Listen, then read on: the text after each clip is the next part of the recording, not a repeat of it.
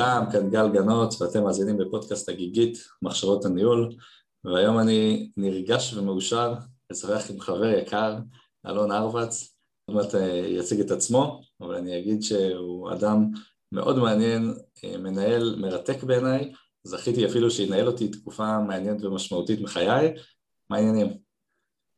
בסדר גמור, גל, תודה רבה. אני חייב לציין שאני נרגש אה, לא פחות. אה, כמו שגל אמר, אנחנו עברנו לא מעט ביחד, אה, וזה כבוד בשבילי להתארח כאן בפודקאסט של גל. אני היום מנהל את המרכז פיתוח של חברת IntSights בישראל. IntSights זה חברה בתחום הסייבר שאני הקמתי לפני כשש שנים עם שני שותפים, גיא וגל, אנחנו למעשה מספקים אה, פתרונות מודיעין לארגונים כדי שיוכלו להגן על עצמם בצורה אפקטיבית יותר. אה, אנחנו היום, החברה מעסיקה משהו כמו 200 אה, עובדים ובסייט הישראלי שאני מוביל יש משהו באזור ה-110 ובאמת בתקופה הזאת של השש שנים צמחתי מניהול של עובד שניים ועד ניהול של עשרות עובדים. יצא לי ככה להתנסות בניהול ב... המון דרגים וניהול המון סוגים של עובדים וגם המון סוגים של פונקציות, בין אם זה אה, שירותים או R&D או בין אם זה דברים שיותר קשורים לביזנס ומכירות, ככה יצא לי אה, לעשות תפקידי ניהול מאוד מגוונים. כן, אז האמת שאני ראיתי מקרוב את הניהול הזה, יש לנו הרבה ניסיון אה, ביחד ואנחנו מכירים אחד את השני מאוד טוב. האתגר הכי גדול היה לחשוב על מה אנחנו צריכים לדבר, מרוב הדברים שאפשר לשוחח עליהם. בפרק הספציפי כזה דיברנו על זה ש... יש לך תפיסה מאוד יפה בהקשרי אה, העצמת עובדים, והייתי שמח קודם אה, להתחיל ממך בכלל, מה זה העצמה מבחינתך? אז דבר ראשון, אני חושב שהעצמת עובדים זה משהו שיש לו ערך עצום לארגון מכמה בחינות. אה, קודם כל, ברמה הכי פשוטה, עובדים כל הזמן מצפים ורוצים לצמוח, להתקדם, להיות יותר ויותר מאותגרים, וצריך לאפשר להם את זה.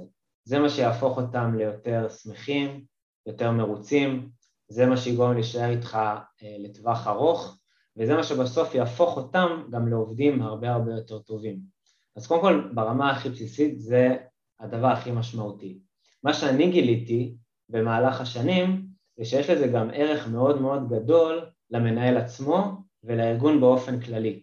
כי ככל שאתה מעצים את העובדים יותר והם רוכשים יותר כלים ויותר יכולות, גם הצורך לנהל אותם פוחת, צריך פחות לנהל מעקב, פחות לעשות בקרה, ואתה יכול פשוט לתת להם לרוץ, לטפל בדברים בעצמם, ולמעשה אתה בתור מנהל יכול להתפנות ולהתעסק בדברים הבאים, בפרויקטים הבאים, ביוזמות הבאות, ולמעשה זה יוצר פה איזשהו ווין ווין כזה שגם העובד נהיה מאוד מרוצה וגם בסוף המנהל והארגון מרוויח בגדול.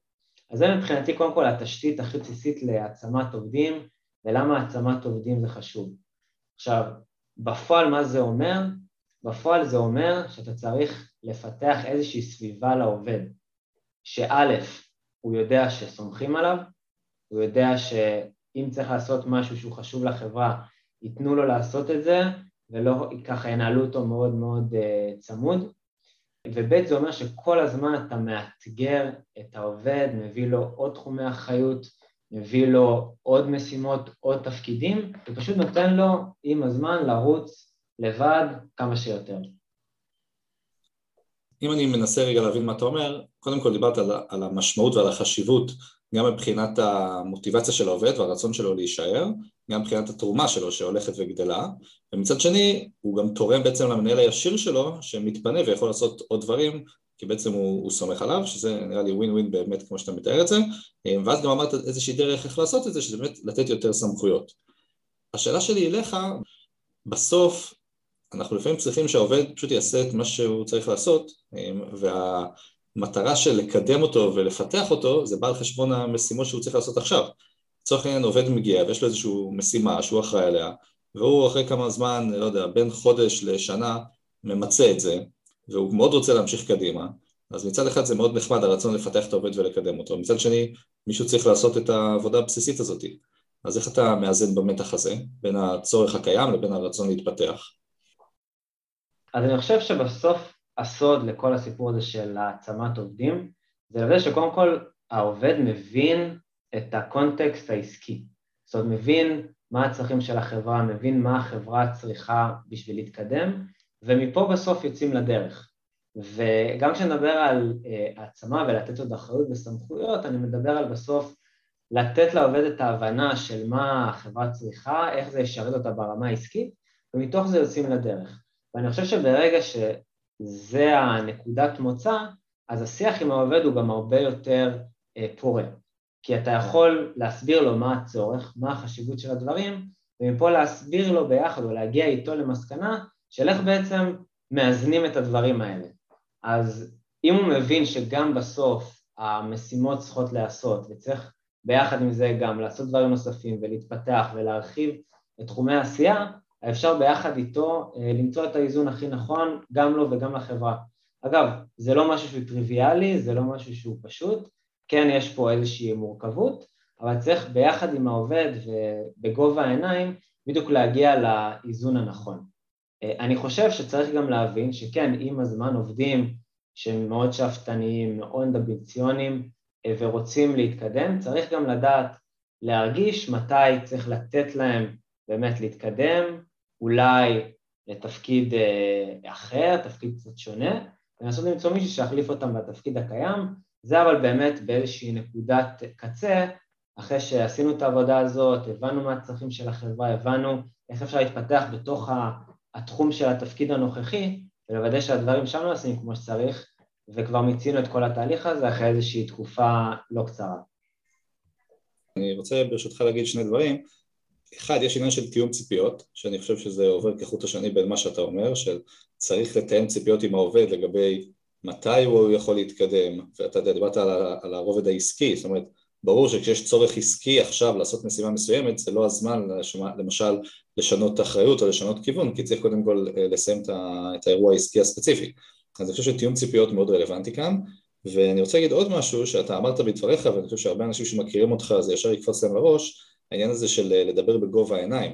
כי כשאתה מדבר על אה, העצמת עובדים, אז מצד אחד אפשר לתת לעובדים יותר ולגרום להם תחושה שאתם יותר משמעותיים, ואפשר גם כמנהל בכיר בעצם, אה, לא יודע אם להוריד אותך, אבל, אבל לא להתנשא, זאת אומרת, לדבר עם עובדים בגובה העיניים ולדבר איתם כשווה לשווה, למרות שאתה זה שהקים את החברה והוא עובד שהגיע רק לפני שלושה שבועות והצטרף. אני חושב שזה משהו מאוד יפה, ואישית אני פשוט מכיר את שיטת הניהול שלך, ואני חושב שזה משהו שאתה דוגל בו. אתה חושב דרך אגב שזה, שזה משפיע העניין הזה של ה, איך לדבר עם עובדים, האווירה של העובדים בהקשרי העצמה? זאת אומרת, אפשר לנהל חברה בדרך מסוימת שבה תהיה האווירה של העצמה, שזה לא רק מקרה נקודתי של עובד ספציפי? כמובן, בסוף העצמה זה עניין של תרבות ארגונית ותרבות ניהולית. ארגון שהעצמת עובדים זה בלב של התרבות של הארגון, הוא יתנהל ככה בכל הרמות של הניהול. וכמו שאמרת, בסוף הדיבור הזה בגובה העיניים זה משהו שבעצם נותן לעובד תחושה שיש לדעות שלו ולרעיונות שלו השפעה. אגב, זה לא רק תחושה, כשזה התרבות, באמת יש לה השפעה. וכשבאמת יש לה השפעה, העובד מרגיש את זה, הוא מרגיש חלק מהארגון, הוא מרגיש שהוא משפיע ושבזכותו הארגון מצליח.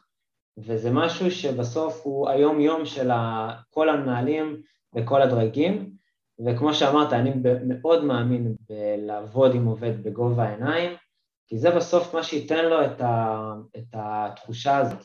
ואני יכול להגיד לך שהיום יש עובדים, אני מודה שלא כולם, אבל יש המון עובדים שממש מרגישים בנוח לתפוס אותי לשיחה, להסביר לי למה המוצר צריך ללכת לכיוון אחר, או למה אנחנו צריכים לפתח שירותים חדשים שהיום אנחנו לא עושים, והם מרגישים בנוח לדבר איתי, לקבוע איתי שיחה ולפתוח את הדברים, והם יודעים שגם אני אגיע פתוח אה, לשמוע ולקבל, אה, וזה בסוף גם מה שדוחף אותם יותר לקדם דברים, ונותן להם את המוטיבציה ליזום, לחשוב על רעיונות יצירתיים מחוץ לקופסה, כי הם יודעים שבסוף המנהלים יהיו שם לשמוע, לקבל, וגם בסוף לקדם את זה ביחד איתם כשיהיה את הרעיון הנכון שהוא בין מתאים לחברה.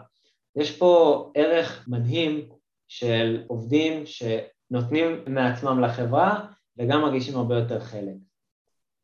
אני, אני רוצה לשאול אותך עוד משהו, הרבה מהמאזינים של הפודקאסט הם, אה, בוא נגיד, לא פאונדרים של חברה גדולה עם 200 אנשים שיש לה הצלחה גלובלית, אלא דווקא ראשי צוותים בתפקידם הראשון שהתחילו, והם שומעים אותך מדבר על העצמת עובדים, ואני מניח שתוהים לעצמם מה אני יכול לעשות מחר בבוקר כדי להתקדם לכיוון הזה של אה, אווירת העצמה בצוות, או אפילו לקחת איזשהו עובד מסוים ולייצר לו את התחושה הזאת שאני רוצה להעצים אותו ולקדם אותו ולפתח אותו, מה היית אומר לחבר'ה הצעירים האלה, לראשי הצוותים שעכשיו התחילו, שככה תוהים בינם לבין עצמם, מה אני יכול לעשות כדי לשפר את המצב אצלי בצוות, בהתייחס למה שדיברת עד עתה.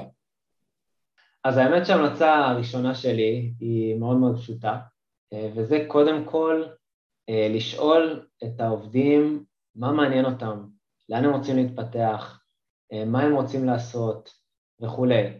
אתם תתפלאו ותקבלו תשובות שלא חשבתם שתקבלו, כן? גם אני, יש לי עובד שאני חשבתי שהוא ירצה יותר להתקדם בכיוונים ניהוליים, אני מדבר איתו, פתאום הוא אומר לי, אני בכלל רוצה להתקדם בכיוונים מקצועיים, יותר טכנולוגיים, ופשוט הופתעתי, לא, לא היה לי מושג, ולכן אני חושב שבשלב הראשון, לשאול את העובד, לאן אתה רוצה להתקדם, לאן אתה רוצה להתפתח, מה אתה מרגיש שאתה רוצה לקדם בעצמך, איזה יכולות, איזה כישורים, זה האלף-בית. אה, דבר שני, אה, ואני חושב שזה, אני, זה היה הצעד השני שאני הייתי עושה, צריך פשוט לחשוב איך בונים לעובד, אני קורא לזה סרגל מאמצים של אחריות. זאת אומרת, להבין היום מה תחומי האחריות שלו, על מה אני סומך עליו היום שהוא יעשה, יכול להיות שיש דברים שאני עוד לא סומך עליהם, ולהבין תמיד מה השלב הבא, זאת אומרת, מה התחום האחריות הבא, או מה הסוגי משימות הבאים, שאני הולך לסמוך על העובד הזה בעיניים עצומות. ובסוף הרעיון הוא לייצר איזשהו סולם מאמצים, שכל פעם מוסיפים לו, לעובד, עוד איזושהי משימה שהוא יעשה לבד בלי בקרה, עוד איזה תחום אחריות, וככה לאט לאט בונים אותו. אגב, אני אשתף אתכם במשהו מאוד אישי. אני מאוד מאוד גדלתי בתור אה, ילד ונער על לקיחת אחריות, והחשיבות של לקיחת אחריות, ותיקח על עצמך את הדברים, ותעשה את הדברים בעצמך, ותדאג שדברים קורים, ואל תשאיר לאנשים אחרים לעשות, וזה היה איזשהו ערך שמאוד מאוד גדלתי עליו. וכשהגעתי לתפקידי ניהול, זה הכניס אותי לקונפליקט מאוד קשה, כי מצד אחד, יש לי הרבה תחומי אחריות, אני רוצה לתת לעובדים, להעביר להם, שהם גם יצמחו מצד שני, אני תמיד מרגיש לא בנוח לוותר על האחריות, כי, כי אני צריך להיות אחראי, וזו אחריות שלי, מה אני מעביר את זה אה, לעובדים? ואני חושב שהיה צורך מאוד מאוד חשוב לעשות את הסוויץ' הזה במוח ולהבין שזה שאני מעביר אחריות ממני לצורך העניין לעובד, זה לא מגיע ממקום של חולשה או ממקום לא ערכי, הפוך.